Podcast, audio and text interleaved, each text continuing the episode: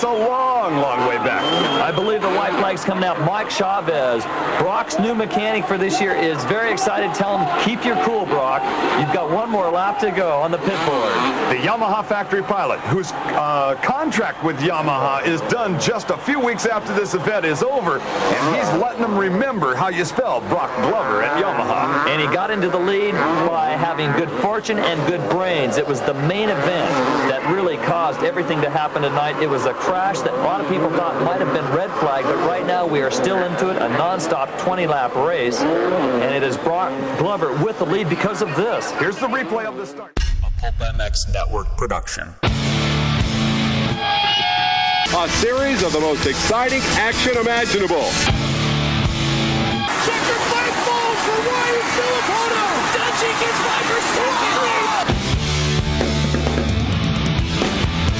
Welcome to the Leatt Re-Raceables on PulpMX.com. Matthes and Weed revisit the instant classics from yesteryear, spotlighting those historic moto moments that simply never grow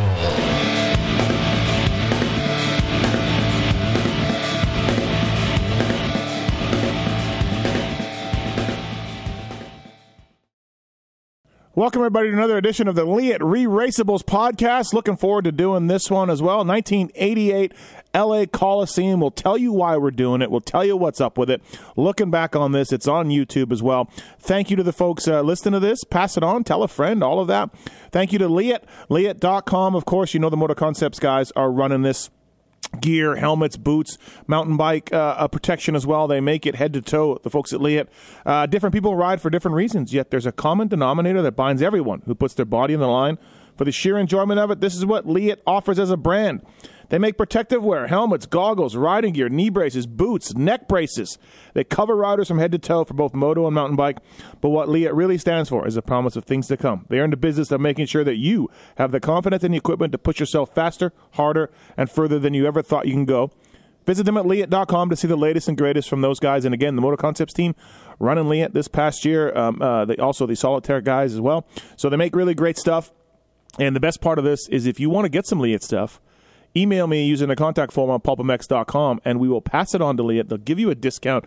Just, uh, you know, tell them you listen to Re-Raceables. It's that easy. So thanks to the folks at Leatt. Thank you to the folks at Scott as well. Scott Sports, they've been providing the best goggle in uh, the best goggle out there in all motorsports disciplines for over 50 years. Scott is a global leader in innovation, technology, and design. They've always been proud to support racing from grassroots all the way to guys like Anderson, Pro Circuit, uh, Chad Wienen, Walker Fowler, uh, Caleb Russell, and more. They all choose the quality product and support from Scott. Scott is excited to relive iconic moments in the sport with the Re Raceables podcast, many of which have included Scott goggles, including, I believe, Glover winning this in Scott goggles. Scott, the only goggle made in the USA. Thank you to those guys. Pro Taper as well. Uh, Star Yamaha using the bars. Rockstar Energy Husqvarna using uh, bars, sprockets, and chains. ProTaper.com, the ACF bar is the first carbon fiber reinforced aluminum handlebar on the market. It's the lightest one and one eighth bar out there. ProTaper.com, and they uh, patented that crossbarless handlebar way back in the day, and they continue to elevate um, the game. With check out their Sella starting device as well, self self engaged uh, launch assist program. Sella, ProTaper.com. Maxxis Tires, Guts Racing. We'll tell you more about them later on in the show. But uh, yeah, thank you to uh, everybody for listening. I'll get Weege on the line here. Let's break down LA Coliseum 88, a real unique race in the grand scheme of things. And uh, we'll also, of course, have our Leatt re-raceables categories at the end. All right, let's go. All right, let's welcome in another uh, fan of the sport, just like me, to talk about the 88 Coliseum from RacerX Online. It's Jason Weigandt. What's up, Weege? Yeah. LA Coliseum. Taking advantage. Yeah. Taking advantage. We got we got as you said, our guest for this show and the winner of this race, he's hot in the media right now. So why not? Why He- not capitalize? He is. We're going to have Broc Glover on, six-time uh, national champion. But here's the thing, though. Uh, yes, he's hot right now, and he's doing a great job with the TV broadcast, and we all knew that. But I don't know why it's taken us this many episodes of the Leatt Re-Raceables to get Broc on because no one in the sport maybe has a better memory of his racing career and and and can articulate it than Broc Glover. Like, what are we thinking? Why we, why did it take this long to get Broc on? yeah, yeah, it, it's true. Um, for me personally, I feel bad uh, for for Glover. For me personally, because I can literally there's a weird thing in life where it's like you get to a certain age when you can start intaking and understanding like how the world works. And I can articulate this right now because my son at age seven and a half suddenly went from like looking at sports kinda to like now wanting to watch all the games and memorizing all the players. And same thing with the racing. Uh, so for me, I think it happens around like you can watch stuff at five, but I don't think you're necessarily understanding everything you're seeing. And then I think around age seven to eight, you start getting it. So unfortunately for me, it's right around the time of this race, but this is the end really of Glover's run. Like when is Glover in his prime? 84, Yeah. uh, you know, late Yeah. 70s on a 125 through like 84, 85, and then 86, 87, he's hurt a lot. Um, so for me, it predates when I'm reading Cycle News, Yeah. all these mags. Now, certainly I've gone back and I understand what he did, but I feel bad if he had one more good year. Like if Glover was on fire in 89, I'd be like, oh, I remember this race. I remember that race. Yeah. Um, and uh, it's unfortunate for a lot of these guys because these races weren't on TV a lot. And, uh, you know, Bob Hannah is certainly popular because his just legacy and lore is so huge that it carried on. But, like, okay, I'll give you an example. Has anyone ever watched Tony DiStefano ride? Are there any videos, like, of Tony D? Well, I, I've got someone who came to teach a school after he was retired on a Husqvarna. the Tony D school, yes. Yes, yes. Wait, you have tape? yes, we have tape. We have VHS tape of it. Yeah. Wow. Yeah. I'm just saying there's a certain level Yeah. of guys where the sport was still in its infancy and they did their best work when it was just some magazines and cycle news and it wasn't on TV. I mean, obviously, Broc was a big part of the USGP, but that was once a year. Uh, so I feel like some of these legendary rides aren't legendary enough because not enough people uh, saw them. Eh, Okay, our goal some days to have Stu on this pod, right? and Stu's amazing and Stu's awesome. But what also helps Stu is that every race Stu was ever in was seen by everybody on TV as it happened. And these poor 70s and 80s guys, uh, you know, a lot of it's just, oh, I'm sure he was good, but I never saw it. Right. right. Yeah. No. Absolutely. Yeah. For sure. Yeah. Uh, Glover is definitely one of the all timers, um, but never Yeah. won a Supercross title. Uh, could make a very good case that he should have won in '85. Um, there Yep. was a there was a, a, a controversy at the end of the race with Jeff Ward in a heat race going backwards on the track, which riding backwards on the track in that particular year had been penalized a bunch of times.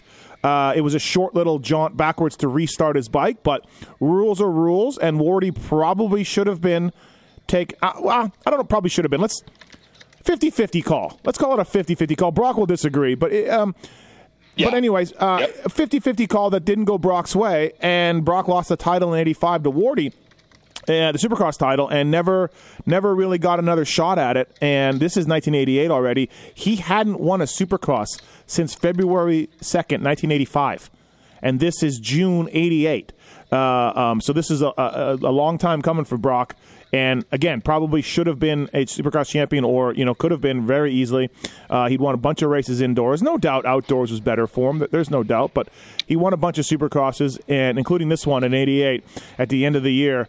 Couple things with Broc, and he's going to join us here on the Elite Raceables as well. So, I have some questions for Broc. We're doing this before we talk to him, and Yep. and and one of the questions I have. So, this is the last race Broc races in America.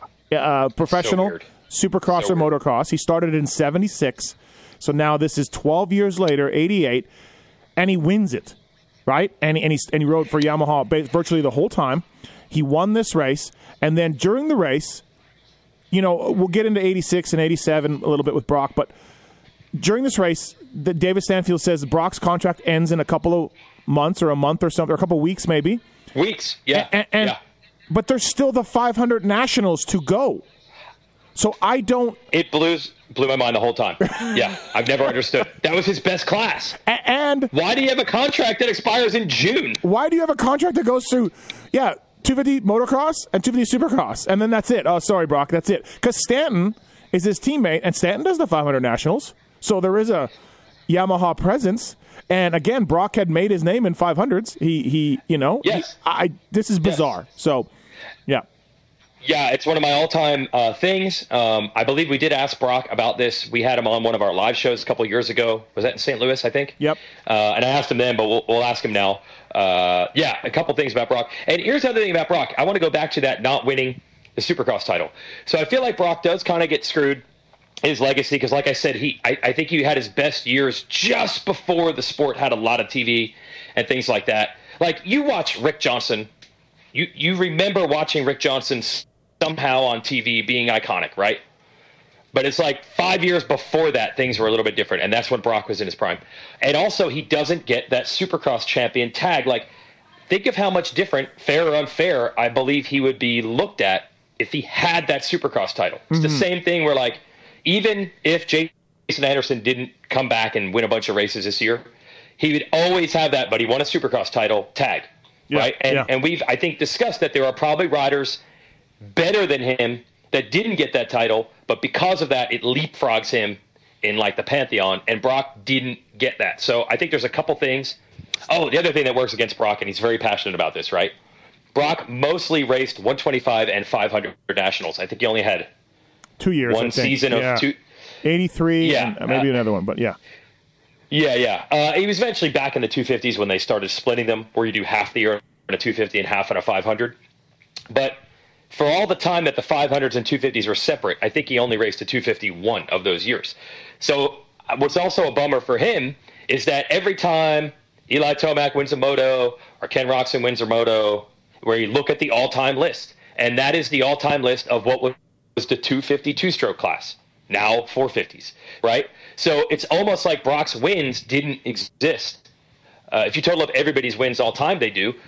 But every weekend in motocross now, we're going to be like, here's the all-time 125 slash 250F list. Here's the all-time 252 stroke slash 450F Yeah. list. Yep. So guess what? Never gets brought up. Right. Uh, Broc's wins, and he didn't have a chance to get wins in that class because he didn't even race that class. Yep. Yeah, he um eh, well 85, he almost wins the Supercross title and then 85 he beats Bailey for 500 outdoors, which is an amazing accomplishment on a piece of crap Yes. YZ490. But that's where Broc's where Broc goes south a little bit. 86 first year production rule. Um he he gets he breaks his wrist, right? And doesn't have a great Yeah. year. 87, he breaks his leg at Hangtown, Yep. I believe. So he doesn't get to ride 500s. He doesn't really get to ride 250 Nationals. Um, you know, and he, oh, and I think he still has some problems with his wrists because he doesn't do many races in 87 in Supercross, right? So now, and then now. Yeah, that's so, why he's national number 44 right, in 88. To Right. an idea and, of and he was basically 24, in and he was 24 in, in 87, right? So Yeah, injuries really hurt Broc in 86 and 87 when he was still kind of in his prime. And now we get to 88, and, you know, obviously we'll talk to Broc about it, but two years of injuries, two years of inactivity, uh, some inactivity, and you know catches up to him. He's older at this point, uh, and he stays with Yamaha the whole time. Uh, never gets off Yamaha, which he's covered that in a couple podcasts that I've done with him. Uh, not the greatest bike for sure. He had a chance to go to Honda, he didn't do it. Um, Yep. Yamaha's not a great bike, uh, and so yeah, he really eighty six and eighty seven. Look, in 85, he's at his, he's close to a peak. He's close to peak Broc Weber, 86, 87, injuries. Yeah. And now 88 comes and, you know, he's not the same guy. But he does win this Coliseum race. It's his last ever professional motocross, uh, national or supercross in America. And then the weird thing about Broc Glover, not weird, but cool thing, I guess, is in 89, he goes to ride the KTMs for the GPs over in Europe, one last go at it, and he wins the last GP and then hangs it up. So Broc wins the last race he's ever done in in in, in GPs uh, professionally. Yeah. Well, I mean, he came back to ride Golden. States and all that, but you know, but at a Yep. high level, and then he wins his last Supercross ever. Like, what? Who's done that? so, Yeah, yeah. I, I know our, our guy Davey Coombs. That's one of his all-time favorite weirdo trivia things. And if you go into the Racer X vault, uh, Glover is one of the few. When you look through there, his last entry in there is a one. His Yeah. last entry in AMA racing is a race win. Which, okay, uh, Ricky Carmichael did that. Uh, that's about it. yeah, yeah, Like, yeah, not a lot of guys end their career with a victory. No. but Broc Glover did. yeah, he Yeah. did. Uh, so let's go to June eighteenth, nineteen eighty-eight, L.A. Coliseum. This is so. Imagine Weege. Imagine in 2022, we go to Anaheim. Uh, in, in well, 2023, we we go to Anaheim, and it doesn't count for points. just doesn't count. It's just like a fair race because that's what happened in '88. Um, there was different promoters. Mickey Thompson had been uh, killed in uh, early January of '88. He was a promoter of Supercross. I believe he was there. I think he was killed after. Oh, after? Yeah, Okay. we're actually using the word killed here, by the way. We're actually using the word killed as in murdered. Yeah, yeah, yeah. Uh, Shot down with not his a figure life. of speech. Right. So you're right. You know I what? He was. it happened after these Yes. Anaheim races. The- The first race uh, he was there for. Yeah, you think there's drama and controversy in the sport these days? Yeah. Uh, 88's got you covered, everybody. And Yeah. honestly, uh, 85, because 85 wasn't even AMA, right? Uh, yes, a, 80. Oh, there was three races in '85 for AMA. oh, God. Uh, yeah, Daytona Talla- and Talladega. Talladega, Daytona, and something else. yeah. Do you remember? and- yeah. So eight. Anyways, uh, um, so eighty-eight, we go to Anaheim, and it is a Mickey Thompson race. He's still alive at this point. You're correct on that, and it doesn't count because the there's there's a war going on with Michael Mike Goodwin and Mickey Thompson promoting races, and somehow Mickey Thompson has a three races and. This LA Coliseum race, including the opener at Anaheim, is part of a third round of a Super Crown of Stadium Motocross Series.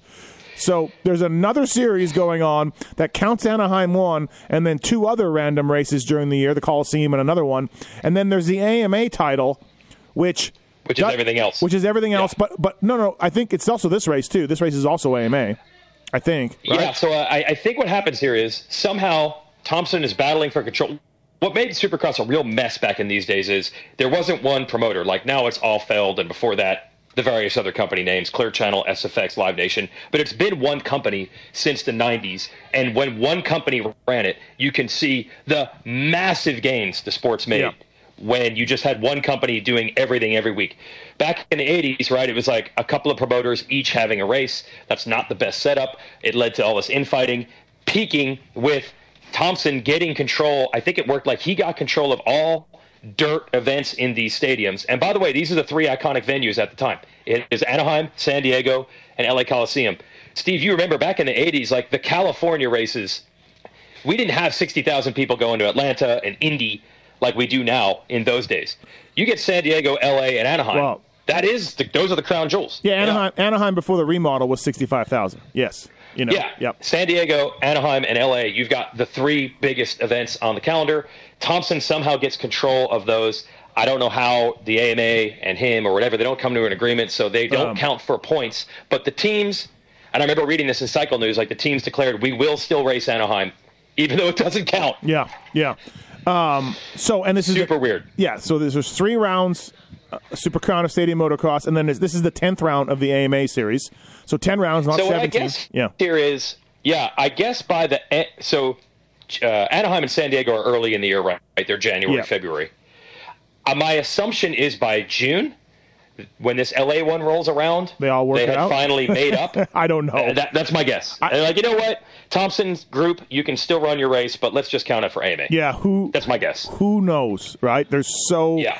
many uh, uh, ins and outs of Supercross promotion over the years. Uh, this is David Stanfield and Bruce Flanders, ESPN, um, as well. So I don't know if Mickey had ESPN and just his races were ESPN or the other ones were ESPN. Yes. I don't really know. Yeah, that's a, another great point. I, I don't know how that worked in Canada, but uh, yes, that was another huge boost. Supercross was not on TV consistently, but Thompson had his truck races in ESPN, so he rolled these three into that package. So, although these were not AMA points counting races, at least the first two, Yeah. they were on ESPN, which the other AMA races were not. So maybe that's part of the reason that the teams participated, and there was pretty big money on the line. What did they say? A hundred grand. A Yeah. hundred grand. Steve was on the line. Yeah. Um, So these races are on TV. So to me, this was a huge thing for the sport, even though they didn't count for points. I remember watching the Anaheim and San Diego ones, uh, taped it on VCR, watched them a thousand times because they were literally the only Supercross races on TV uh, that year. And to just put a bow on all this, I think it got so crazy and so out of control. And by the way, Mickey Thompson did end up literally getting murdered, and His wife too. His wife too. Yep. his wife too, and obviously uh, Mike Goodwin, the originator of Supercross, is in jail allegedly for this crime, which he to this day denies that he had anything to do with it. You can make up your own uh, decision on that, but it got so hot here, including the death of a person, that by '89, I think all, the promoters like, we gotta, we gotta chill, we gotta get together, we gotta make this happen. And the '89 season, the core sponsorship, the Camel sponsorship comes in. All the races are on ESPN. It is a much, Yeah. much, much better organized program Yeah. by '89 because this '88 thing to have Anaheim and San Diego. And by the way, do these count in the record book? Does RJ have the Anaheim and San Diego 88 wins? Does that count or no? I, I think would it doesn't. I would guess not. No, I would guess not. Oh my right? God! Yeah, he just gets gypped. everyone is there. It's a full race. Nobody skips it. Yeah, RJ wins team, it. every right. factory guy. Right, Yeah. and then he's just not even on the record book. Right. Yeah. No. I. I yeah. Um, bizarre, right? Wow. And and, and the uh, and the interesting thing is that so Yamaha signs Mickey Dymond for eighty eight. Dymond crushes it at that opener in eighty eight. Yeah, he gets second. He Gets 40. second, yeah. Looks really good. Looks like it's going to happen, and never really does. And then he's he's sort of lost the history when you look at his '88 results, right? Because they don't count those races. But he was good in the Mickey Thompson ones. It was it was bizarre. Um, uh, talking about Broc, Yeah, if you go back Yeah. and watch the first race, that Anaheim 88, which I'm sure is on YouTube, Glover coming back from injury and Dymond moving to Yamaha as a full time 250 guy is really hyped up like maybe these guys can battle RJ and Ward and Lechien, Yeah. who were the three best guys at the time. Maybe they can. And at the end of that night, I think, yeah, I think Dymond gets second and Glover gets like fourth or fifth. You're like, oh, maybe Yamaha's really got something here. yeah. Uh, and then fast forward to the end of the year, and they really did not. And then this Glover win almost feels like a surprise. Well, you look at Broc's results Yeah. this year again, coming off two injury plagued years. Uh, Yeah. uh, six, seven, six, eight, four, seven, twelve, uh, ten, one. That's his Supercross results from '88, right?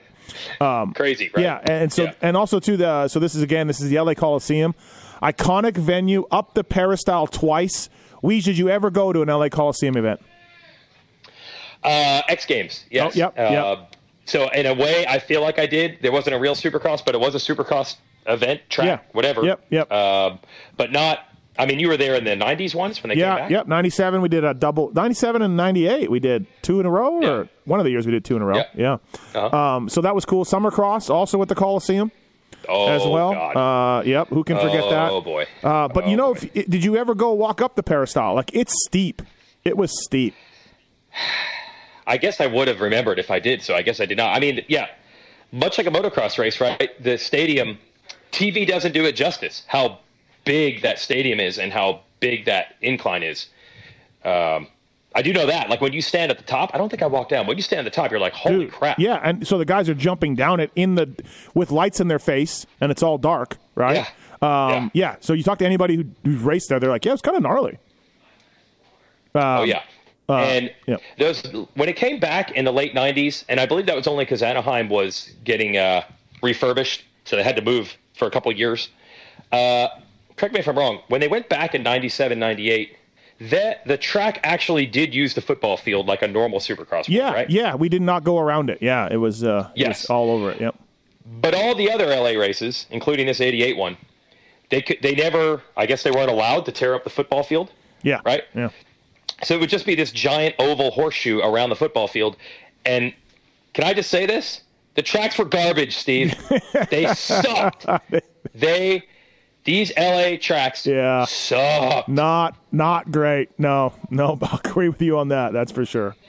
Uh, well, where could you pass? Like you can't put 180s, you can't put bolt Uh, turns. I'll tell you what. It was basically I'll tell you where you can pass. Damon Bradshaw figured out where to pass JMB at the Coliseum. America, aim, aim for his foot. America. Yeah, These colors aim don't run. Right. Right, right, right. I'll just aim for his motorcycle. right at the top of the Coliseum, nine- 91 weeds, 90? What year was it? I don't know, but Bradshaw was 90, yeah, just, yeah, pushes ba- pushes Bayle out of the way into the, into the, into the bales. Um, no, they weren't Yeah. good. They weren't good either. You're absolutely right. Um, so coming into this race, RJ had uh, clinched the title already, 88. Wardy didn't race. Uh, I think he Wardy had ankle issues all for like two years. Wardy's ankles were just Oh garbage. God. Um, yeah, yeah, yeah. He hurt his ankle. I remember at the New Jersey race, which I went to, and somehow he persevered and still won the 250 national title. But I guess he's like, Yeah. I gotta, I gotta heal up I gotta for heal the up. outdoors. And um, there's no doubt our guy Glover gets helped quite a bit by a massive first turn crash caused by one guy Cooper. Uh, uh, Coop, well, Coop goes down the heat and then you know blitzes up and, and I think he makes it out of the heat, uh, but he, he- you know from dead last, and then he sends it in the first turn. Wheel, he's pulling a wheelie, puts his front wheel down on the slick California stuff, and uh, and just takes out Kehoe, and it's a chain reaction. And dude, Johnson Everybody goes down. Broc, if you look at the footage, Broc's probably like tenth uh, in the first turn, but sneaks around it and comes out behind Doug Dubach, who who leads. Broc, uh, uh, nice bit of racing there to get through that. Yeah, they make a pretty good point, Stanfield and Flanders. And by the way, the first two races on ESPN were David Stanfield and Larry Huffman. And then Larry Huffman is gone, replaced by Bruce Flanders. For No, I. Didn't. knows? I did not know that. Um, Yeah, who knows? Yeah. Huffman, famous for those who have your phone number, Steve. Famous Yes. As the voice of your voicemail. Yes. Uh, I get these. yes, I get these. Is I, gone. I get these repairmen that call me, or whatever, or you know what, Oh, plumbers or people who are coming to the house, and they're like, "I love that voicemail." and I'm like, "Thank you." I get that. and they probably don't even know why. Yeah, no, they have no idea. They just love the fact that it's, you know, Larry Huffman yelling and screaming about reaching Steve Matthes. Yeah. Yes, Yeah. yes. Uh, but I, I don't remember which guy either. One of these two announcers makes the awesome point in the heat race. Glover is battling, I think, with Lachine, Yeah. uh, and he crashes, which gives him a bad gate pick, which actually saves him because he's away from the carnage uh, toward the inside. Yeah, yeah, he Yeah. Uh, he he he does. He gets sneaks by, and um, um, yeah, he does. He basically passes Dubach early and checks out. Right. Uh, he almost. Yeah. I want to ask him about it. He almost eats crap uh, with a lap to go. Front end gets a little squ- sketchy when he lands off a triple. Um, but yeah, Weed, you're right. Track's not good, and and Broc. You know, it's a pretty lonely win for him. He just takes off with it. Um, he does say in, in the cycle news, it's it's the happiest I can remember being in my whole life, and I, and I understand it. He hadn't won since '85, Supercross since '85, and Yeah. you know, two years of hellish injuries. I told him Yep. this last podcast I did with him, uh, the Steve Matthes show. Uh, his crash in '87 at Hangtown on the last lap breaks his uh, tib fib, uh, gives Rollerball the podium. So thank you to that. Thank you, Glover, for that. Um, he, uh, yeah, he uh, definitely um, uh, helps Canada out with that one. But you know, Yeah. I can understand him being that happy because yeah, he'd been written off. He's at this point, what is he? Probably 27, but in '88, that he may as well be 67. You know, like as far as age, Yeah, in, right? in 80s years, yes. Yeah, in 80s years, right? So, you know, no one's picking Glover to win anything in 88, and he takes it, you know. And and again, he's we got to get to the bottom of this no 500s and Yamaha. There's a funny story after the race as well. He's going to tell us about. Um, so, a uh, Yeah. couple things also about this race. Uh, RJ gets uh, what does RJ charge up to? I forget. Fifth? I think fifth. Yeah, he goes down again. Uh, he crashes again, gets Oh, okay. fifth. Um, uh, Dogger gets second. Dubach third. This is Dubach's first podium in 250 Supercross, and he told the story on the Pulp Show um, not that long ago. Um, so this is his first podium, and he our our guy Jim Holley didn't make the main Yeah. event. He was there, but Jimmy didn't make the main event in this one. Uh, Oh, ne- God. Neither did Rollerball either. Bad bad night for Rollerball. Rollerball crashes in the heat, right? Yeah, he does. And he, and then I read the cycle news, and he was in position in the LCQ, and it just said he dropped back. What? Yeah, yeah. I don't The know. roller fading? I, I don't know, man. I don't know, man. I don't want to talk about it. So, anyways, Wow. Uh, Dubach said, so this is his podium, and he told us on the Pulp Show that by the time he got back to his van after the cele- the, the champagne, the interviews, everything else, uh, Jim had a female in the back of Dubach's box van with the doors closed, and Dubach couldn't get in after this race. Wait, wait. In Dubach's van. in Dubach's van. I don't know why Jim didn't use his own van. I need to borrow your box van. I mean, it just adds. It just. Oh, Jim Holley. It just. It never. So Dubach said he got back after this race, this third place. Couldn't First podium ever. first podium ever. Couldn't get in his van. Jim was busy in the back of it. Uh, it's unbelievable. Yep. So that's You know what, though? I mean, I'm sure he wasn't surprised. no, no. He was just laughing. No. Yeah, he's just like, Oh, all right, Jim. all right, Jim. I'll just wait. No problem. so uh, uh, that's that's quite quite the story from. Uh, Oh God! Hey, how many how many factory riders did Yamaha have in '88? Twelve. Because Sean Kalos gets fourth. Yeah, Kalos. Uh, Dubach wasn't a And then you have factory. Stanton in there somewhere. Yeah, Stanton is there. Uh, Kalos, uh, Dymond, Glover, four, I think. Or was no, yeah, Bowen was already gone, and and um, um, was a, a, a support rider at this point. Oh, okay, so, he wasn't they had, full factory No, yet. so they had four. Uh, but yeah, Cooper. Cooper causes a massive crash, and, and, and uh, um, yeah, Yeah, yeah. And uh, it must have been deja vu because if I remember right, I think the 87 Coliseum race, uh, RJ also goes down in the first turn and puts on this epic comeback. It looks like Cooper's going to win. Yeah. And unfortunately, Cooper ends up not winning, which happens way too often. Yep. Uh, but as we've said on this show before, when you watch Cooper, Cooper is like uh, Cooper's like a cheat code in a video game. like when you see Cooper in these 80s races and you see like the jumps that he's doing and the things he's doing, it doesn't fit. Everybody else is. You watch a race from 30 years ago, Steve, and you're like, oh, they're they're only jumping like 70 percent as big as everybody else is now. But Cooper, it's like he got beamed down from 2022, and he's just jumping 2022 level stuff. Yeah, you just in 1987. I don't know how he does this. in the heat race. There's like an on off on a table or something, or like a little thing, and he just you can see him in the background just sending it. He like front end high over jumps over some dude's head. oh yeah. Yeah. Um, Yep. Yep. I'm going 40. Oh, you're only jumping 50 feet. I'm Yeah. doing 90. How I don't understand. I know he, he and then yeah, and then so after in the quotes in Cycle News, everyone blames Cooper. Uh, all the quotes are like, "Yeah, nice work, Coop," and you know what I mean. Like, Oh, ev- God. yeah, everyone everyone's not happy with, with Guy Cooper, um, which which fits fits that because there are some guys. I mean, I've talked to many of these legends that are like, "Dude, he was scary to be around," and and, and a lot of people said that because yeah, th- it was a cheat code, like you said. Uh, really, really neat too. At some point in the heat, Glover, Johnson, Lechien are there, and like it's it's like young. It's like um uh vet, veteran Glover. Then in the middle there's Johnson who looked up to Broc, right?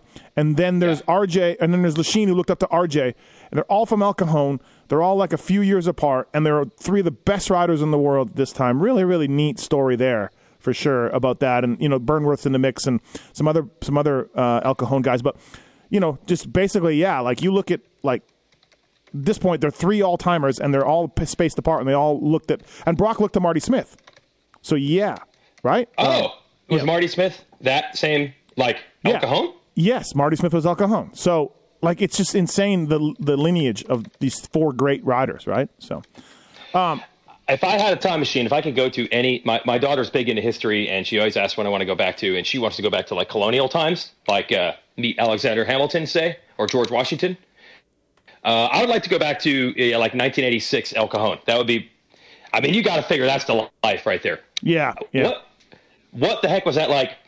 Three or so of the top guys in the sport all living what in the same block and like really living there. Not we all moved to Clermont so we could train with Aldon. no, no, like, that's yeah. where they're from. Yeah, that's where they're from. And, and I think at this point, we'll talk, 80s SoCal.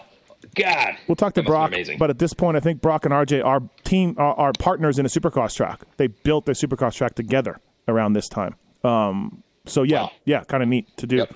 Uh, also, last lap or a couple laps to go, Larry Brooks absolutely dies on the triple. Um, and explodes, He and, does. and then RJ jumps over his head while he's picking his bike up. I reached out to Larry Brooks and said, uh, "Do you remember your crash off triple in '88 at Coliseum? It was so bad."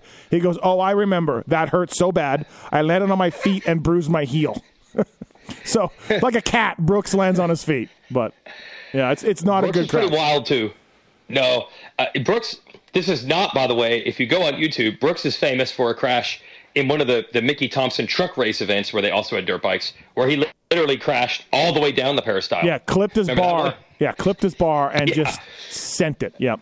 Yeah. So uh, Coliseum has some history for poor Yeah. poor LB. Um, also, the in the- announcer says he crashes Steven. You hear him say, "Oh no, don't land on him, please! No one, please, no one land on him." and RJ goes over his head. Yeah. Um, all right, we'll do the re-racing categories as well after this. Uh, after we talk to Broc uh, and more. Um, no 125 race, no 125 Supercross race at this race because it was Mickey Thompson, but there was Oh. there was a 125 Ultracross race. So I don't know. Yeah, same thing, right? Well, I, I guess I don't know. No, well, same thing, but they have. It's very strange. So, uh, Larry Ward and Kyle Lewis win the heat, and then they start in the back row. This has got the passing points and everything.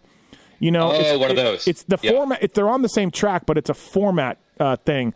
And um, so the LaRocco took the main event win. Kiedrowski gets the overall winners, the overall honors because he got the most passing points. Uh, yeah, did they have streamers Yeah, on the they had Did streamers do on it. I'm sure they did. Yeah, I'm sure they did. Yeah. So Yeah, yeah, yeah. So this that was a, an awesome Mickey Thompson gimmick of yeah, the fastest guys start in the back with streamers on their helmets so the fans could watch them Right. come through. And honestly, it worked pretty well because I think a lot of the races the guy would like go from last to say podium ish. Yeah. And like, oh, can he go from last to first? It Yeah. was pretty cool. It was pretty cool. I've been to a couple of them way back in the day. So this 125 main, LaRocco gets first, Kiedrowski third, Craig fourth, Denny Stevenson uh, fifth, Jimmy Gaddis, 125 Supercross champion sixth, Rick Simmet, amateur motocross uh, uh, guy um, seventh, Larry Ward eighth, Bader Manet ninth, but wrapped in second place, Paul Wynn on a Suzuki. Paul Wynn. Yeah, maybe he's who's that guy for this. I was say. Yeah, he can make that. Um, uh, but yeah, that's and then the Ultracross title was determined at this race as well. It was the last race of the year. Chicken got it. Uh, he didn't race because of an injury, but Chicken had enough points to clinch the Ultracross um, point standings uh, by uh, 13 over Kiedrowski. So this was some sort of title that you know Ultracross title that Chicken won in 125s. No footage. Uh, no footage. really of, good back then. No surprise. yeah, no footage of it exists. Um, but Chicken was the 88. Was Chicken not the 88 125 Supercross champion? He was. He was, yeah. Yeah, so, so- he right. was rolling. He was rolling at this point. Yeah. So Chicken. Yeah. Chicken was on it. Um, and then yeah, no footage of this exists, but it's yeah, it's a different format. It's different weird stuff, but really stacked with like a, you know, who's who thing. I'm surprised MC's not in this because 88, 89 was MC racing a lot of ultra crosses, a lot of pro stuff at Paris and all that kind of stuff, and he must have been hurt or something. But at a local LA race, McGrath, I expect to see McGrath's name in this, but you don't see it. So Yeah, good point. Um, you know, when you look at the 88 field, um, it it changes in a hurry.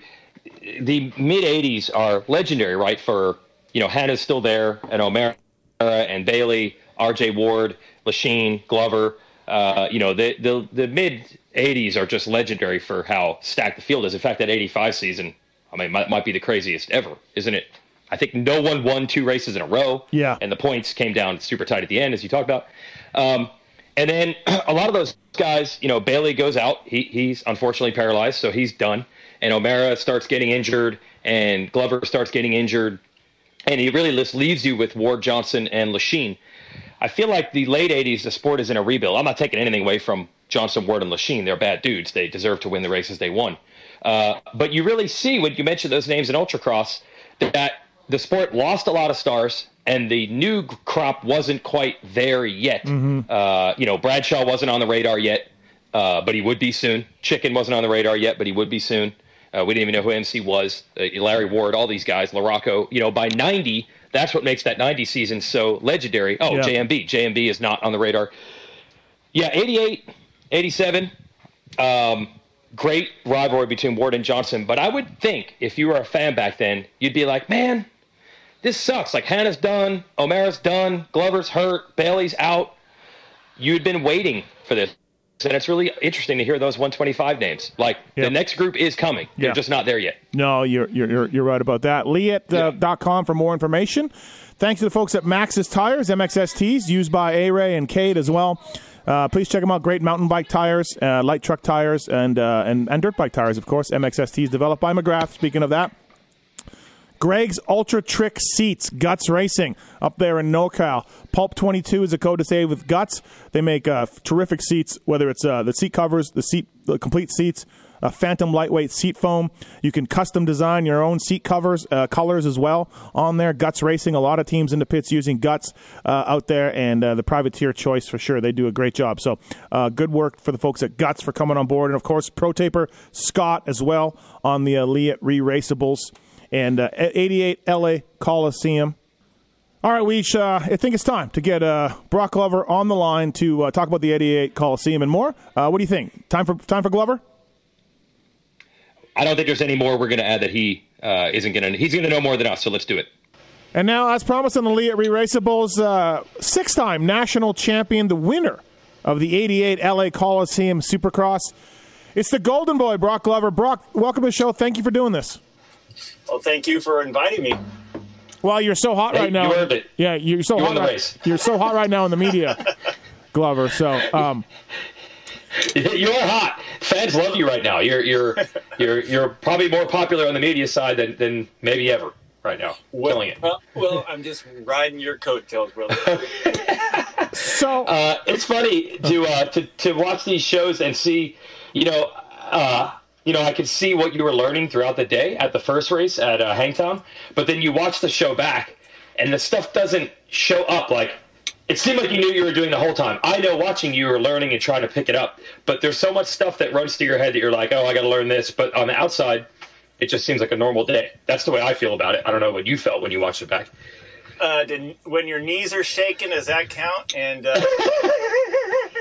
I, I was Perfect more- example. I was more nervous, more nervous before that than I was before any race. Maybe as a, even as a child, but uh, yeah, it was uh, it was challenging. It's uh, especially the first time. You, you know, Yeah. calling a calling a race, looking at a 32 inch monitor stuck inside of a make a makeshift studio in a trailer. You really, it's not like you're looking out the broadcast window at the track. It's it's No. it was it was different. So uh, you you guided me well, and uh, it was a lot of fun. And I, I think afterwards you always have like, I should have did this, I should have said that. but, but you know, you live and learn, and you know, who knows? Maybe someday I'll get another opportunity. Uh, the reason the, the reason we wanted to pick this race was a lot of things going on for you. I mean, we could have done a number of races, but this one in particular, it was your last Supercross or motocross race in America, and you went out a winner, which doesn't happy for anybody outside of Carmichael.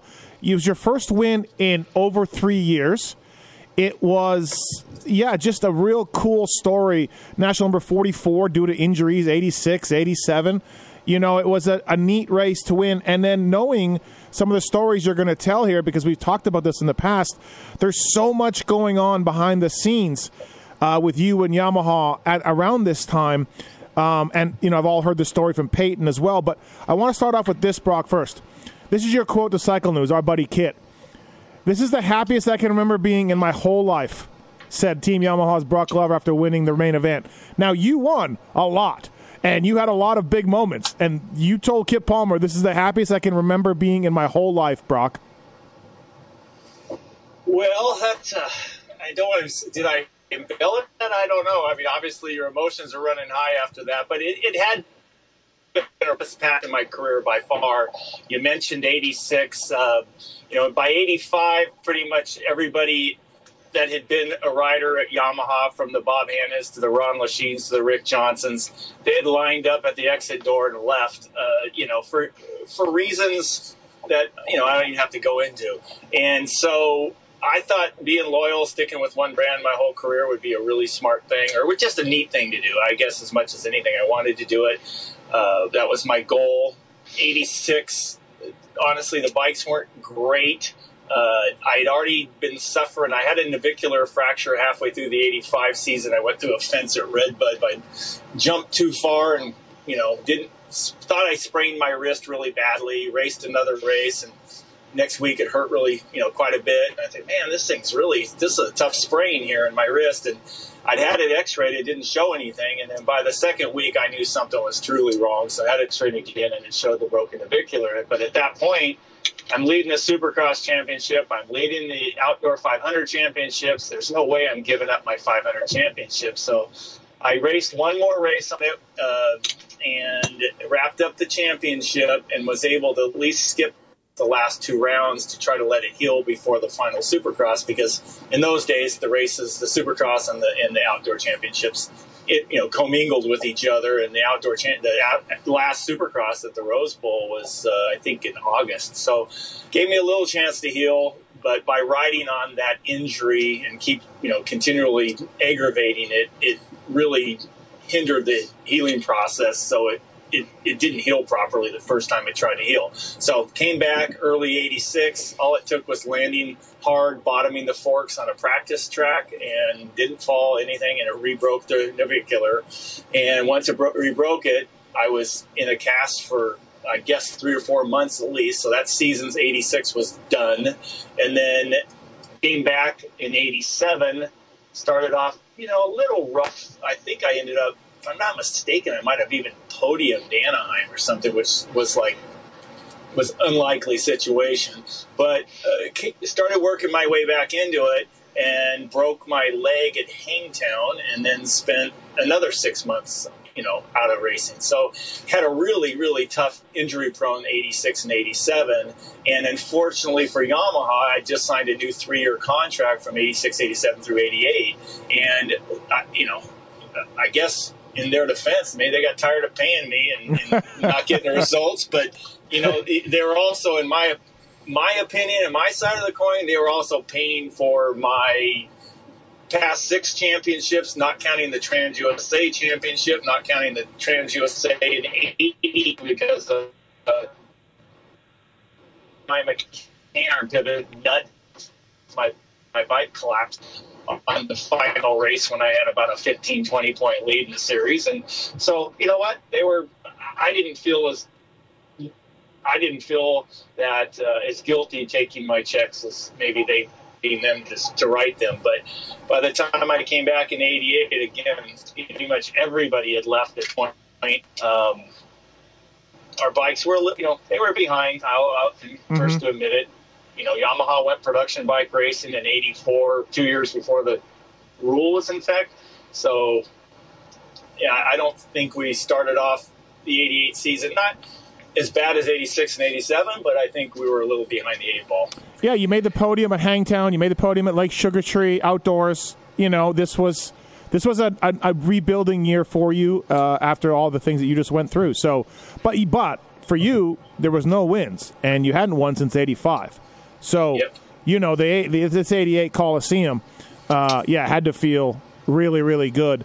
Um, I guess uh, I don't know how much you remember about the race. Dubach took the took the lead early.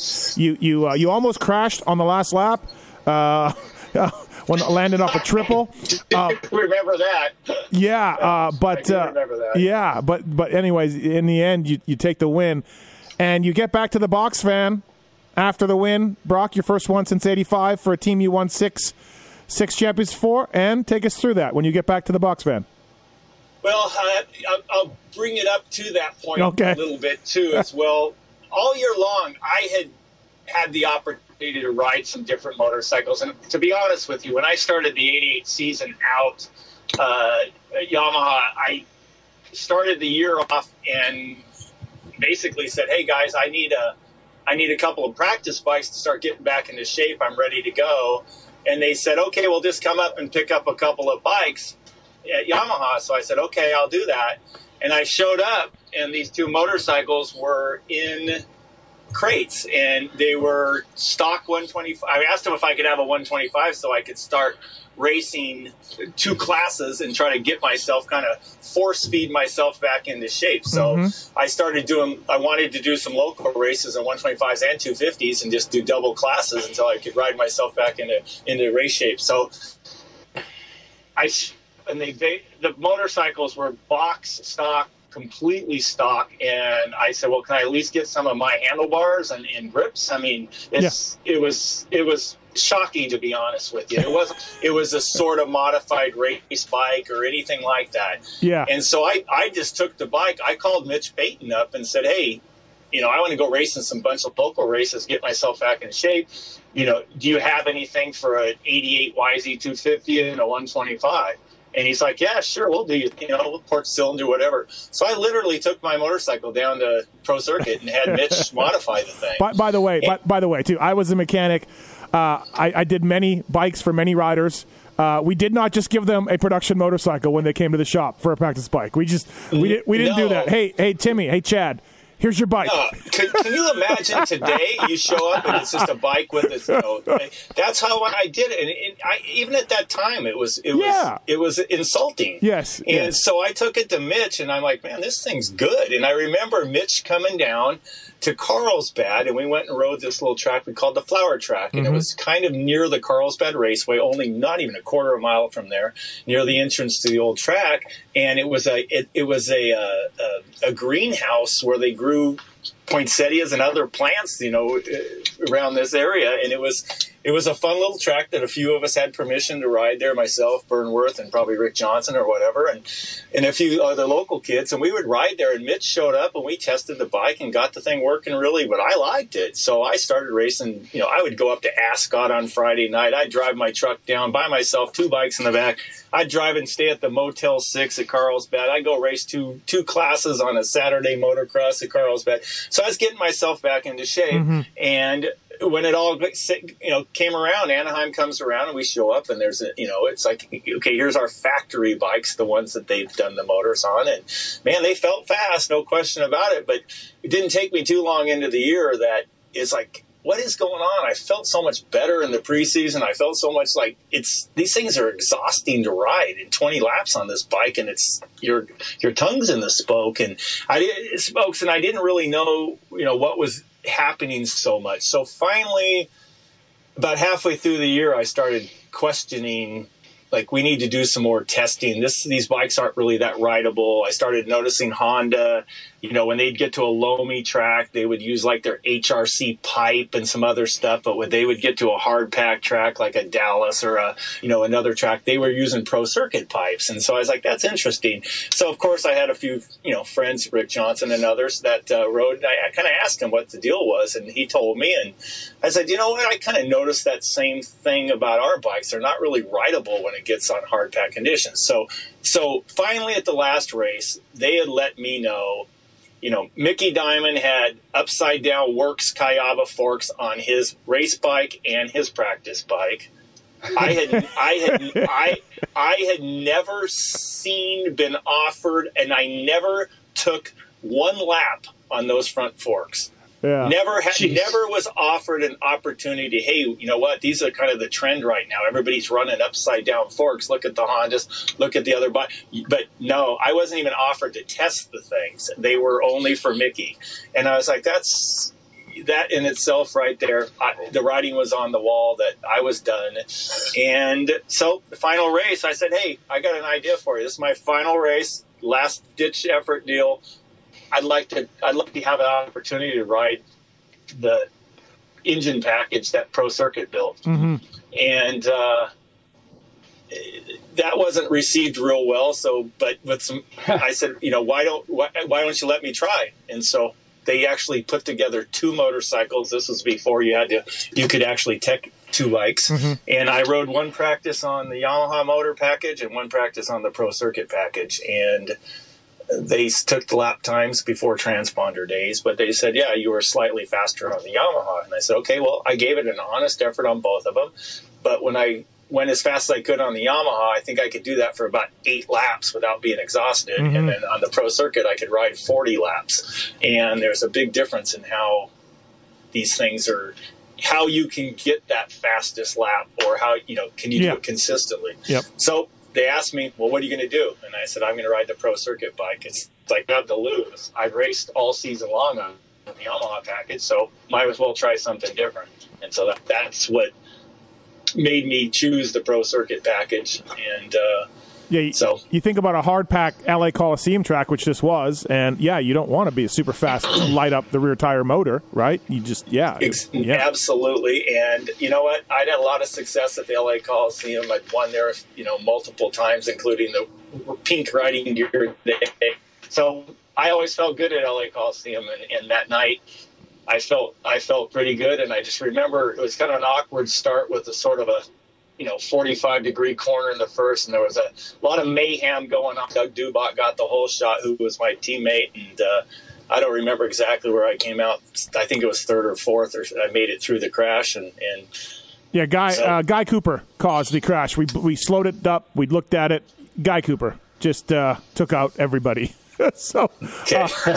Look, you, you got a little lucky. And as the announcers point out, Broc, you know, because you uh, uh, had a worse gate pick, you didn't get a great start, but that actually totally helped you when everybody went down and you were able to sneak around it. And uh, yeah, it's sometimes it's good to be lucky, right? yeah, and, and be lucky for 20 laps. Yeah, yeah, absolutely. Um, so you I'll give you credit for this though. Uh, we were we were joking about how those Coliseum tracks because they wouldn't use the football field. There wasn't many areas where you could pass. And one of the few things that anyone could do is just bonsai it, like where you came off the peristyle for the last time and back into the stadium floor. Yep. Uh, which looks super scary. Uh, but you were willing to do that. That was like the one thing you could take advantage of, and you were not afraid to send it.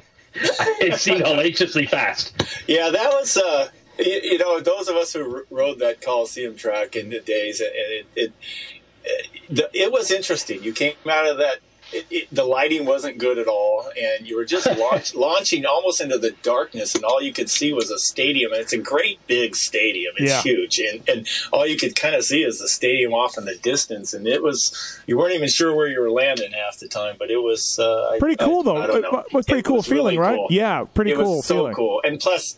I was at the very first LA Coliseum Supercross in like '72 as a little kid, Yep. watching Marty Tripes win, and so I mean, the LA Coliseum was Huh. it was the that was where it all began in my eyes. Yeah, So, uh, Ferry won that Summercross race, and he took me around the track with a checkered flag after, and uh, and so I got to go up the peristyle and down it as a mechanic on the back.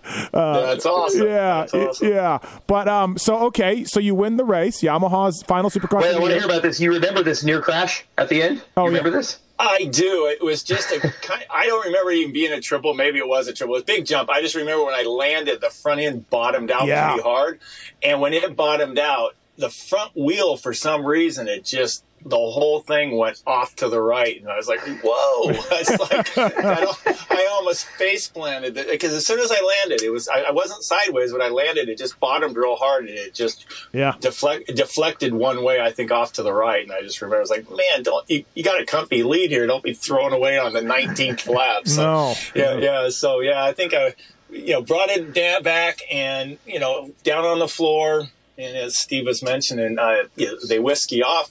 Afterwards, they whisked you off right straight to the press conference, and it was like it wasn't like you went back to your truck and cleaned up. It was like, hey, you got to come to the press box, and uh, you know, you got a press conference Yeah. here. So, and, and in those days, you went up there, and you know, maybe Shav Glick from LA Times was there. He was a you know a motorsports sports writer, and there was people there, and, and there was guys from the Orange County Register, and they were really legitimate. Uh, you know, maybe a local news station, and you'd do an interview with them here and there, and and uh, they had few people, and the journalists would uh, industry journalists would ask you questions and things, especially in that it was kind of newsworthy. I had, like you said, I hadn't won in two or three years, or and, and so it was it was you know they wanted to ask questions, so Yeah. that last, lasted probably 20, 30 minutes, I would think. I don't know. And uh, when I left the LA Coliseum press box and carrying my trophy and walked back, when I got back to the Yamaha pits, it was ghost town.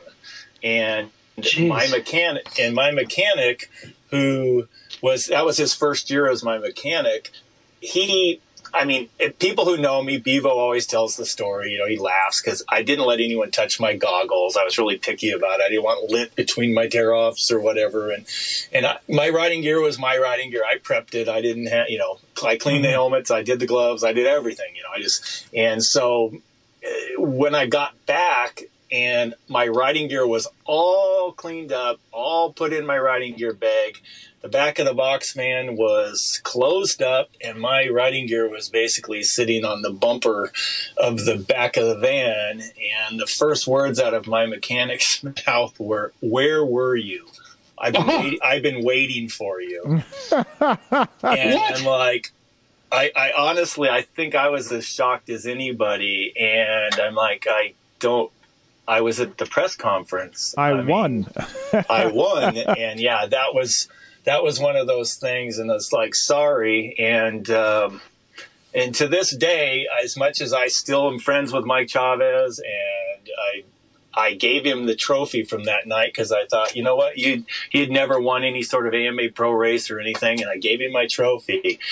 And I regret that only because not because he has it, because he still has it to this day, and he I don't want to call it cherish. I'm putting words in his mouth. I, I know he wants to, he loves having that trophy, and I appreciate it. But I always told him if you ever, ever, I would love to have that back. It was my last AMA pro Yeah. race ever, and it's one that I would cherish to this day, no question. And mm, you know, I and I know where it is, and I and I'm okay with him having it, of course, because I gave it to him. But it was one of those one of those things that I kind of wish I had back. But um, but no, uh, no Yamaha management, no celebration, no every single person other than other than Mike, every single person, every vehicle, everything was gone. What the heck? Yeah, I know, gone, gone. I don't think anybody was really particularly. They weren't didn't seem excited about it at all, and so that was my very last, very last race, very last any interaction whatsoever, and I grabbed my riding gear and. You know, Yeah. I I, ran, I ran solo. I mean, most people that know me, I ran solo anyhow. I, it wasn't like I had an entourage. So Um, I just I'm walking back through the pits carrying my gear and trophy and or carrying my gear, not my trophy, and heading back to San Diego. Yeah, uh, Payton. Payton said that uh, they they took you out, or they had a meal, or you guys went to dinner or something after this. He said, well, "Yeah." He it- said he felt pretty it- bad. Yeah, well, it was anybody that's ever hung out, especially with Mitch in the early days. It, it was more than just going out for a meal. So well, it I didn't. I didn't. I didn't really want to. Yeah, yeah, no. yeah, no, it was one of the I, mo- very memorable, me, very memorable evening for me, no question. So, no, I went back and I think Mitch is like, "Hey, hey, you won!" I'm like, "Yeah." He goes, "Where you going? Where you going?" And I'm like, uh, "I'm going home back Yeah. to San Diego." No, you're not. Go, "You're not." no, you're not. So, bottom line was, they go, "You're not driving back to San Diego right now by yourself." After that, no way. Yeah. And they go, well, what do you got planned? He goes, we're going somewhere. He goes, come on, follow us. So an entourage of about five or six cars tried to figure out where to go, somewhere to go get something to eat or to go and have fun. And I think what we ended up doing was uh, driving down. I think we ended up honestly like at a Denny's in like in Norwalk, and somehow, somehow, Bones being the the uh, guy he is, he he uh, he ends up. I, I don't know. I think maybe a couple of twelve packs of Coors Lights might have showed up, and uh, and we sat in. We went and ate at Denny's, and then we sat in that parking lot for at least another hour afterwards. And I think we rolled out of there about three o'clock in the morning, laughing and Yeah. carrying on. But uh, yeah, Mitch was Mitch pro circuit. Mitch and, and the boys were my celebration after that. Nice. Uh, we we are totally confused as to how you have a contract that ends in June when the racing series goes on for several more months. And by the way, Broc, I don't you don't need me to remind you that you were very good in the 500 nationals, but you just did not race them. Like, how did that happen? We're so confused because even David Stanfield says on the show, Broc's contract with Yamaha ends in a couple of weeks, and I'm like, wait. We're both like, wait. The Nationals are coming up for the 500s. I think actually factually i'm guessing my contract into december 31st this was before the october contracts the uh, of, of Yeah. current state when people do that right when the model year basically comes out i i honestly to this day have no clue how i don't think i ever raced i don't think i ever raced another 500 national after I won the championship in '85, I don't know. You have to look. I guess we have to look, but I don't recall Wow. ever racing another 500 No, national after '85. Uh, you didn't, and but it just doesn't make any sense. Yeah, You like don't know why? I have no idea why. and I don't know why. I do, did Yamaha field? Did, maybe one of the years Yamaha didn't field 500 riders because we had the 490s still, and everything had kind of moved on. No, they did. Stanton, Stanton raced 88. Stanton did. 88, 88. Yeah, he did. We'll have to ask Jeff. He might have done it as a private tour. Did it? Maybe. do it as a factory rider. I don't Yeah, know. I mean, he was on a Yamaha. I don't know. Yeah, maybe he was a little more on his own. I don't know. I don't know. I never thought of it that way. But So you in- you in podium 19 you podium two nationals in 250 motocross in 88 and you're riding and you're going into the 500s one would think you have a good chance of making more podiums or a race winning in 88 on a YZ490 I don't I yeah it's bizarre but yeah maybe Stanton ended up maybe they stay said hey Stanton take a bike and pay your own expenses and it's fine I don't know yeah Yeah, I really honestly don't know. And then Yamaha, I don't think. Then later on, didn't they do when Bradshaw came up, and didn't they do that with Dubach and Bradshaw that WR look? Uh, Oh, yeah. yeah yeah. yeah and it, That didn't. that, Did that- that go a whole season, or did they finally give up on that one? No, they did that for one or two years, and then they dropped Damon down to 125s. D- D- Doug and Damon did 125s in '93 Okay. uh, when the when the That's 500 right. started. So it, yeah, it was it was a weird deal, but um, yeah, I mean, it's it's a what. It's a great way to go out with the win with Yamaha, a, a manufacturer that you'd won so much for and done so much for, and it's a weird way to go out where it's like, yeah, well, just you're done and you're done and we're done with you and see you later. Like, Yeah, Yeah. It, it was it was it was not how I ever envisioned it, and if it were, if I knew that that was how it would have been, I mean, two two different times in my career, I literally had signed contracts from another brand. And all I had to do was put my name on it, and I was I wanted to be loyal, and they were the brand you wanted to be on, and I yeah, if I knew if that I could have fast forwarded to '88, that I would have been gone so fast. yeah, I, I don't even know what to tell you. Yeah. I, I honestly, I, I, I, I am kind of marveled at it. To be honest, I, I, I don't know what. I'm sure they were bitter about it, uh, but they were thinking. But I looked back, and I, I, I looked back just really recently in the last month or so. Um, I think in '88 I finished fourth in the Supercross championship. Is that? Do you know that, Steve? You you know all those facts. uh, yeah. I, th- I think uh, '88. Uh, yeah, fourth in Supercross, fifth in outdoors. How close was I to third? Um, you know, because I, I, I, I look myself. I'm Twenty-eight sitting in a points. Twenty-eight points from Wardy. Oh, okay, so Yeah. Wardy, so Wardy was third in the championship. Yep, and, in 88, and in Dogger, 88. Dogger was second. and then and Ronnie. So did Cowie almost fire Wardy after finishing third? yeah, yeah, Yeah, exactly. yeah, yeah, I think yeah. they did. I- I they should. They sure should have. After he won, But, I'm sure uh, there was so nobody. where- so- after he won, I'm sure there was nobody in the van or anything. Nobody cared. Yeah, yeah. So in '88, then who finished? Who is the next best Yamaha in '88 Supercross Series? Well, I'm sure it was uh, six time. Uh, do, do, do, do. Well, I don't know, Dymond, but you were ahead of him, that's for sure. I can look it up right here. no, yeah, No, you- yeah. it was. Look up the it 88 was. It was Dubach. It was Dubach. Dubach. Oh, God. Dubach was what ninth or tenth? Ninth. Yeah, yeah. Okay, and then where was where were the rest of them? Where were the rest Uh, of my Stanton. teammates? Stanton was tenth. Dymond was twelfth. And so Stanton signs with Honda the end of '88 and wins the championship in '89, right? Yep. Yep. Yep. Oh, okay. All right. Okay. All right. So Um, it goes from tenth, tenth to first in one year. Yeah. That's yeah. pretty good. That's right. Uh, no, it, it really, really was uh, quite a uh, quite a weird deal for sure. Uh, thanks to Yeah. thanks to Leatt, Pro Taper, Maxxis, Guts, and Scott, all on board here with Broc Glover. Uh, Broc, I wanted to touch on this while we can. You, you've talked about before looking up to Marty Smith, right? San Diego's own Marty Smith, and he showed you the way, and, and he was your hero. And then Rick has talked about looking up to you and, and leaning on you for advice at the early days at Yamaha. And Ronnie talked about leaning on Rick and looking up to Rick and, and leaning on him for advice. It was incredible uh, lineage at El Cajon and the, the champions it produced. But my, my question is, as the and, and we've heard this from Stanton and RJ. Uh, RJ is pretty honest about it when when Jeff you know started taking over. When RJ started surpassing you when he went to Honda and became the best rider in the world, how was that relationship now between you two? Like, were you a little bit like, huh, this kid that I've helped along the way, uh, you know, is, is better than me in winning titles? How was that relationship uh, around then? You, you know what? It was always uh, I. Ronnie and Rick had a couple of Yep. years there that were yeah, and but I never had that with either of those guys. I was always kind of the elder statesman, but Rick and I known each other. I think I met Rick when I was 12 or 13 before I ever started racing.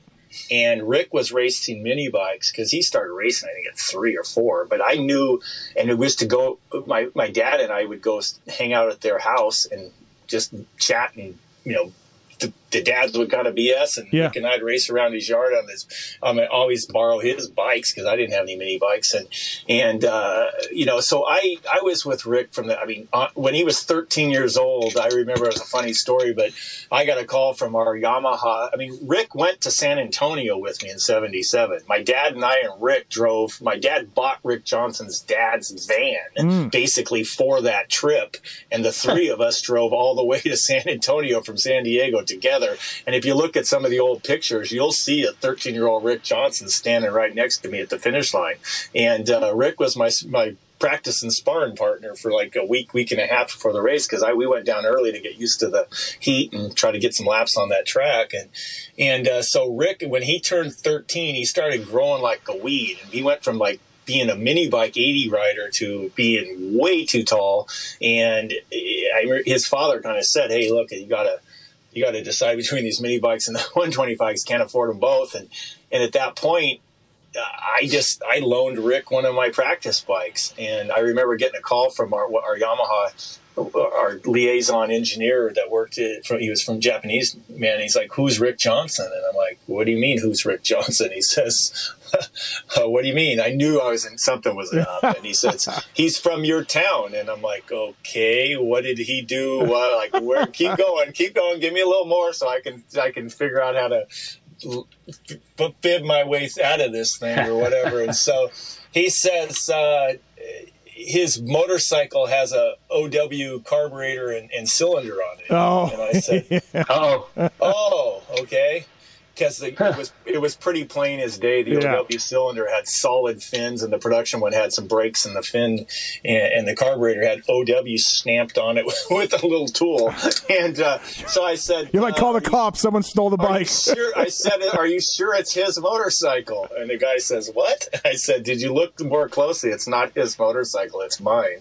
and I said, "Yeah, I loaned it to him. Sorry." I go, "He's pretty fast, huh?" And he go, "I go, he'll be good, and we're we should be happy he's on a Yamaha." So he did. He after that kind of ended it, and they right. they let. So Rick rode my practice bikes for quite a while until his dad finally was able to buy him one, and it was about 15 years later. Rick was able to repay that favor in 1990, and uh, I got to borrow one of his Hondas for a little bit, but uh, that's another that's another yeah. story. But uh, yeah, so but, yeah, so never, never, and never any, you know, because because you know, RJ talks about when Stanton took over after he broke his wrist, he you know felt a little bitterness, felt a little anger, yeah. a little jealousy. He, he talks about openly about that, and yeah. uh, but for that, never never in your in your case with him. You know, I'll, tell you what. The only jealousy I felt was the the. and uh, I always felt Rick. It was always funny because Jim Felt was my mechanic, and he's kind of better known as being Johnny's O'Mara mechanic. But Jim Felt was my mechanic from the end of 1976 with Yamaha all the way until 1980 when he got in an argument with our team manager and they fired him. And that's the championship. I, I was telling you that he, uh, I know that nut would have never fallen off as Jim was still working on my bikes and we would have had one more extra Trans Am championship. But the, but the point being is that Jim always told me, Hey, be careful with this kid. Pretty soon he's going to be knocking on your door. You know, yeah. in other words, he's, you're going to be racing him. And I'm like, I mean, he's got the talent, and Rick and I laugh about it. Like, yeah, maybe I got Rick to the top a little faster than he would have got, but he would have gotten there. And it was just, I just maybe got him there a little quicker. Right. And right. so it's nothing that you know. It's, I thought it was always kind of cool that three kids growing up in El Cajon neighbors could all make it to the top. And and I know at one point I remember remember Moto Verte, you know the, mag- yeah. the French magazine. I think it's the oldest dirt bike magazine in the world actually. And every year they had an annual I- issue that kind of ranked the riders of motocross in the world. And uh, and it, it, was I don't think they really focused on Supercross so much. It was just motocross because they wanted to make sure they would include the Europeans. And and I think that one year when I was on my hottest time, probably in '85, whatever it was, I just remember that issue. I was they were ranked number one, and I think Rick and, and Ronnie were two and four or something like three guys in the top four rankings in their magazine, the French yeah. magazines in the world, all were neighbors in El Cajon. So pretty pretty crazy, pretty crazy to think that. So I always want to know what the atmosphere was there. Like, uh, we got this weird situation where all these riders moved to Florida, but they all moved there because that's where their tracks are, Aldon Baker's track, and et cetera, et cetera. Uh, like, how close were you? Like, literally, would you bump into each other at lunch? Did you bump into each other? Did you ride the same tracks? Like, are you in the same neighborhood? Like, I'm so curious on what that 80s Southern California life uh, was like with the three of you guys and a couple other fast guys from that area too. Rick's parents' house was not even a, less than a mile from my house, and then when Rick was got old enough to buy his own house, he bought a house two doors down from my mom where I grew up. and that was only a mile from where I lived. So no, yeah, we were Rick and I particularly. Ronnie lived Oh, he was way away. He was like two miles away. You know. Oh was, no. no. Yeah, Ronnie went to high. I, there was we were right on the edge of a high school. So I went to Valhalla High School, and Rick went to Valhalla, but Ronnie went to Granite Hills High School, which was also where my oldest brother and sister went to. So my mom was technically in the Granite Hills School District, but since we had started at the other school, I stayed over there. So point was, we were all in the same neighborhood, no question about it. And wow. when when Ronnie was riding MR50s, my my dad helped his dad like modify his front forks to have more travel. They made a special bronze bushing to make the things have more overlap. Yeah, I've known Ronnie since he's been riding MR50s, and Ronnie's father. When I was racing and growing up riding Honda Elsinore 125s in like 1975, it was hard to have a bike that would stay together. Those 125s wouldn't stay together. So Ronnie's father, Dick, uh, he loaned me. He was at he had a Honda dealership in, in kind of Honda Lemon Grove. He loaned me a Honda 250 that to go practice on. So yeah, we are all super intertwined. And, and this Yeah. is this is the time I believe that you and Rick split the cost on a Supercross track on a private Supercross track, right? Was it eighty eight? Yeah, we did. It, yeah, we did that actually a little bit earlier. Yeah, right about eighty-seven or eighty. Somewhere, yeah, we did absolutely. We had a mutual friends that uh, my mom worked for their company, and, and they had a ranch outside of El Cajon, actually in the hometown where Scott Burnworth was from, which is another. Scott Burnworth went to the same high school I went to, so I got to throw him in there. Yeah. and so you know he was my teammate in, in Yamaha, and uh, and so yeah, it's uh, Scott was another one of those uh, really fast mini bike riders that grew up with Ronnie and Rick, and and uh, so yeah, so we all had this uh, uh, some a ranch that uh, in Jamul, California, right outside El Cajon, and uh, Rick and I we built a full Supercross track on it because Honda had Honda Land and all these other companies had their own tracks, but we didn't have anything at Yamaha, so Rick and I went together. Uh, this this is. We also talked about how this was the third round of the Super Crown of Stadium Motocross Series, Mickey Thompson only races. So Anaheim won, or Anaheim this year in '88 didn't count for anything outside of this Super Crown of Stadium Motocross, and it was the the AMA Series uh, was only ten rounds. Can you imagine that, Broc? Our guys showing up now at Anaheim, everybody there, a full race, but no, it doesn't really count for the AMA Championship.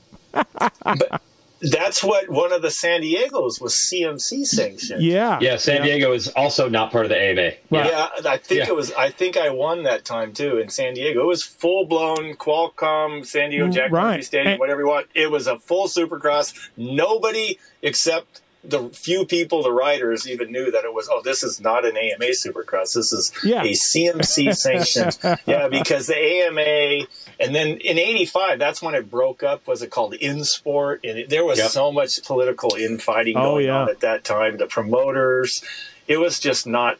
Yeah, it was the politics behind the scenes at those time between the promoters and the sanctioning bodies. Yeah. And don't forget also that was at the same time when the manufacturers actually, I believe the AMA tried to sue them back for collusion because the they felt the manufacturers were kind of teaming up against the AMA, and it was a whole ugly Yeah, time. and then, Mickey, Mickey and his wife get murdered.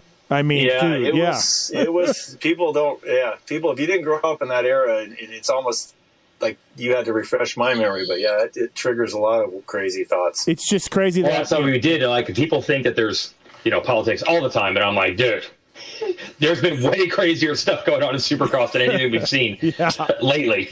Not even close. Yeah, it was. It was really crazy. Really Uh, crazy. Another another fun story from this race, Broc, is uh, uh, we had Doug Dubach on the Pulp Show a few weeks ago, and this is Dubach's first ever podium, right? And he, good job. He was a support rider for Yamaha, not a factory guy like you.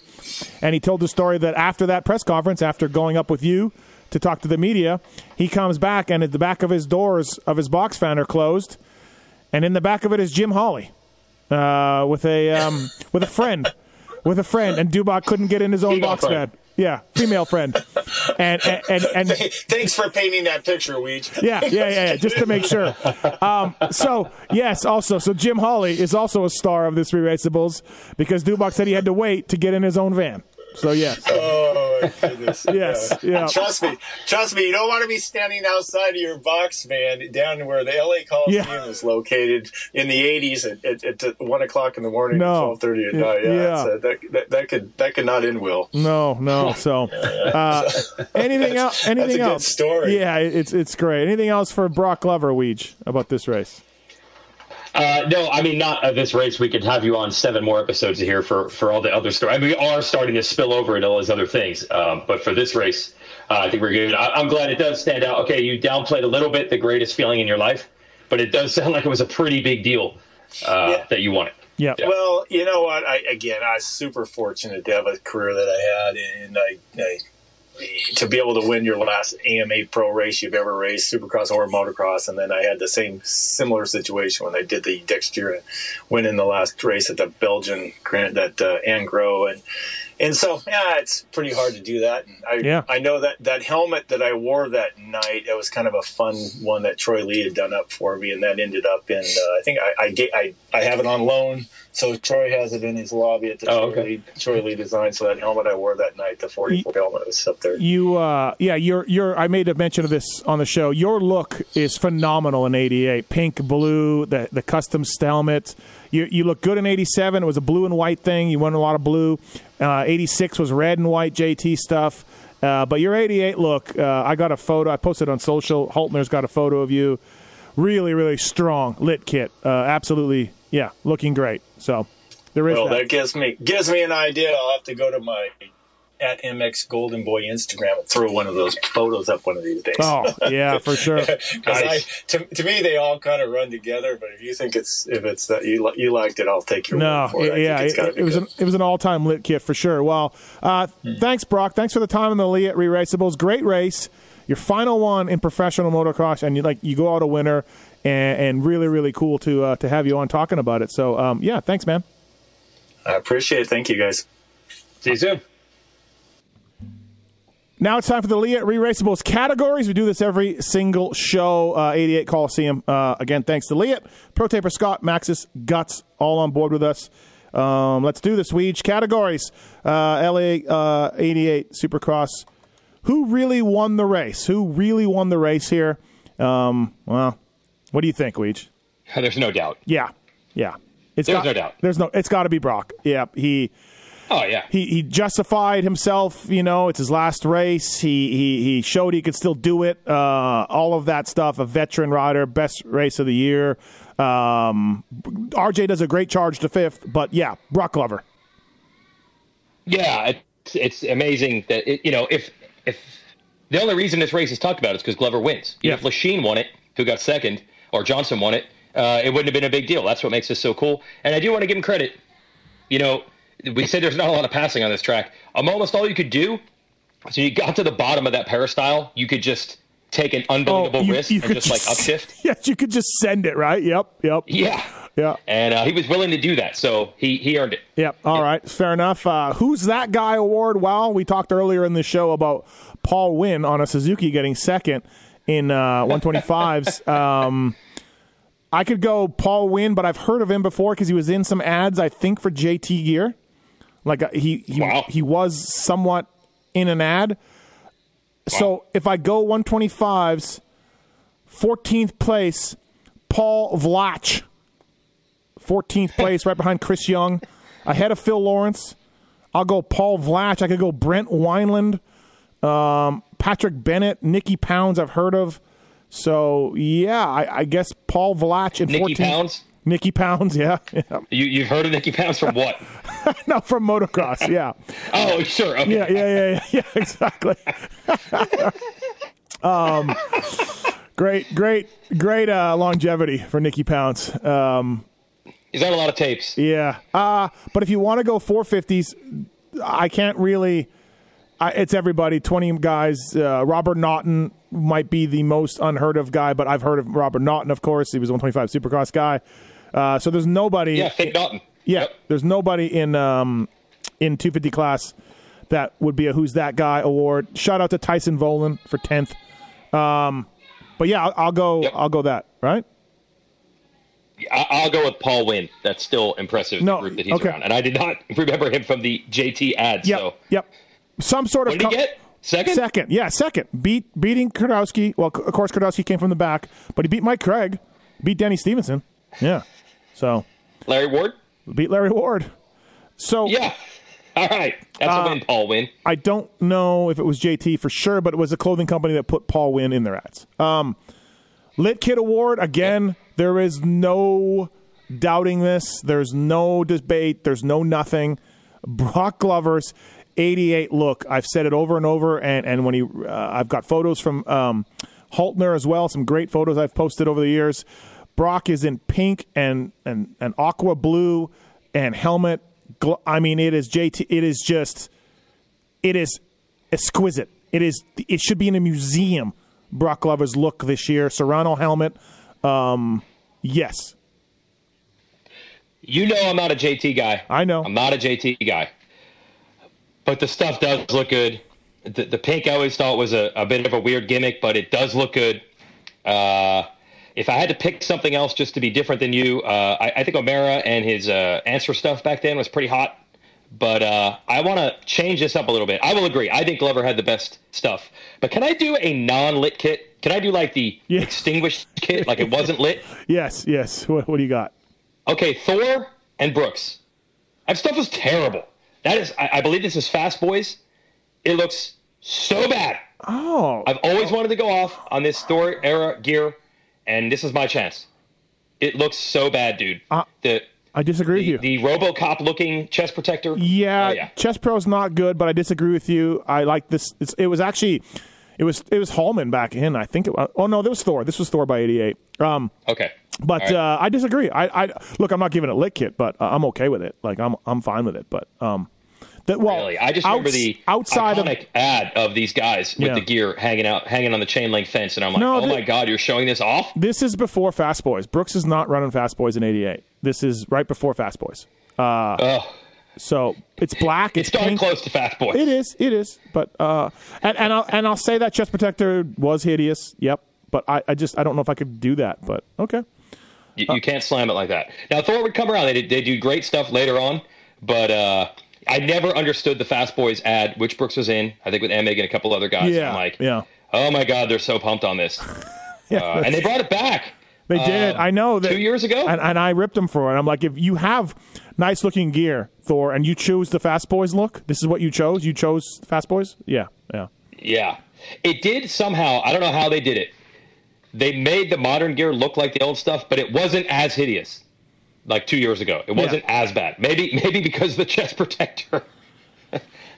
Yeah. Maybe just getting rid of the chest protector. Yeah, yeah, maybe, maybe that was Yeah. it. Um, all right, uh, next category, Leatt Re-Raceables. Uh, where's JT? Where's Jason Thomas? Well, we know where JT is. It's on, it's on Broc Glover and looking good. The gear. Uh, where's Jason Thomas in '88? I think he. it- it- how old is he at this point? Ten, Five? Ten-ish? nine. Uh, well, Nine? Yeah, in '89, we know he was on the floor in um, Atlanta.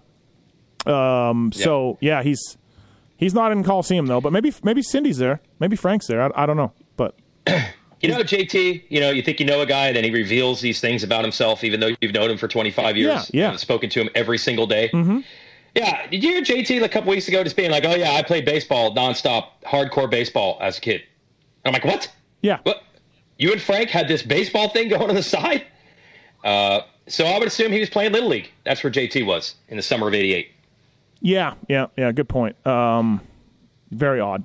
Yeah, again.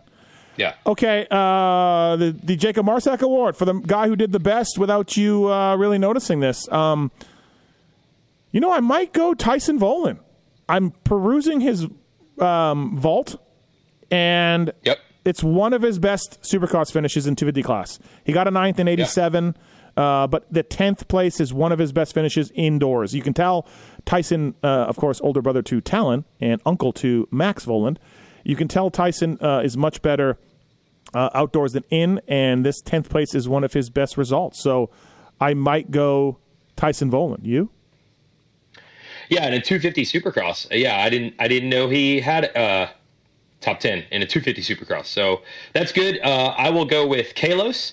Uh, uh, this is a tie for his career best. He's had two fourths. He gets a fourth on this night. He gets a fourth in Pontiac the next year. Um, so that's a tie for a career best. Kalos was good. I don't know, you know, not being on the scene back then. Was he another like had the talent, didn't quite get there guy? Yeah. Seemed yeah. like there was a lot of Yeah. Kalos hype. You Yep, know, yep. and he did a factory Yamaha ride, so they must have been counting on him. No, yeah, yeah, really, really good amateur, right? And a lot of hype and some good rides here and there, but never. I, I would say that he would agree, never reached his potential. Of course, um, uh, eight years after this, I would go on to wrench for him for Sean Kalos. What? Yes, you knew this. Really? Yes, Oh, I did know this. Yeah, yes. yeah. Uh, PJ one. PJ one. Yes, uh, PJ Sean, won. Sean's last year professional racing. Yes. He didn't have the bus by then, did he? No, no, he was not in the bus. We were in a Dodge Oh. dually with a trailer. Uh, but really nice guy, really really cool. I still follow him on social media on Instagram, so he's doing well. It looks like uh, in Arizona. So um, yeah, Oh, cool. Yeah, good good career for Sean Kalos. Went to Europe for a little while, um, all that kind of stuff. So yeah, uh, I didn't realize this was his. He never made the podium, huh? Oh, okay. No, I guess not. Has two fourths and a fifth, I think. Hmm, So this is tied for his career best. So good on you, Sean Kalos. All right, uh, that's the Leatt re-races, re-raceables, uh, 1988 uh, uh, LA Coliseum. Um, thanks to Broc Glover for joining us, of course, and and Weege, thank you as well. Hope everybody enjoyed it. Um, yeah, uh, good times. Thanks, Weege. Thanks to Jim Holley. I think my favorite part of this whole show is really the Dubach story. Yeah, I mean, congrats, Glover. Good on you. You got to win. That's awesome. It's amazing. But Jim Holley, everybody, It- it- I got to borrow your box fan. it never stops. Freaking classic. It never stops. It's just. Yeah. No, it's just, plus, it's LA. I mean, you know the Jim had many options. Oh yeah, no, you, you you know that for sure. I mean, you can This is a home game. You know what? a home game. That's only the one Glover, or sorry, Dubach knew about because the race was over. It might have been just going on during the main too. Right, right. Here, here, here we got a comment from Jim, Jim as well. I'd fly the girls in from L.A., boy, and Yeah, there we go. He fly the girls in from L.A. So, Oh God. Yeah. Oh, Jim, you're amazing. Oh, it, it's great. All right. Yeah, I'm good, dude. All right, sounds good. Thanks for uh, listening, everybody, and thank you, Weege. Talk to you soon, man. All right. See ya.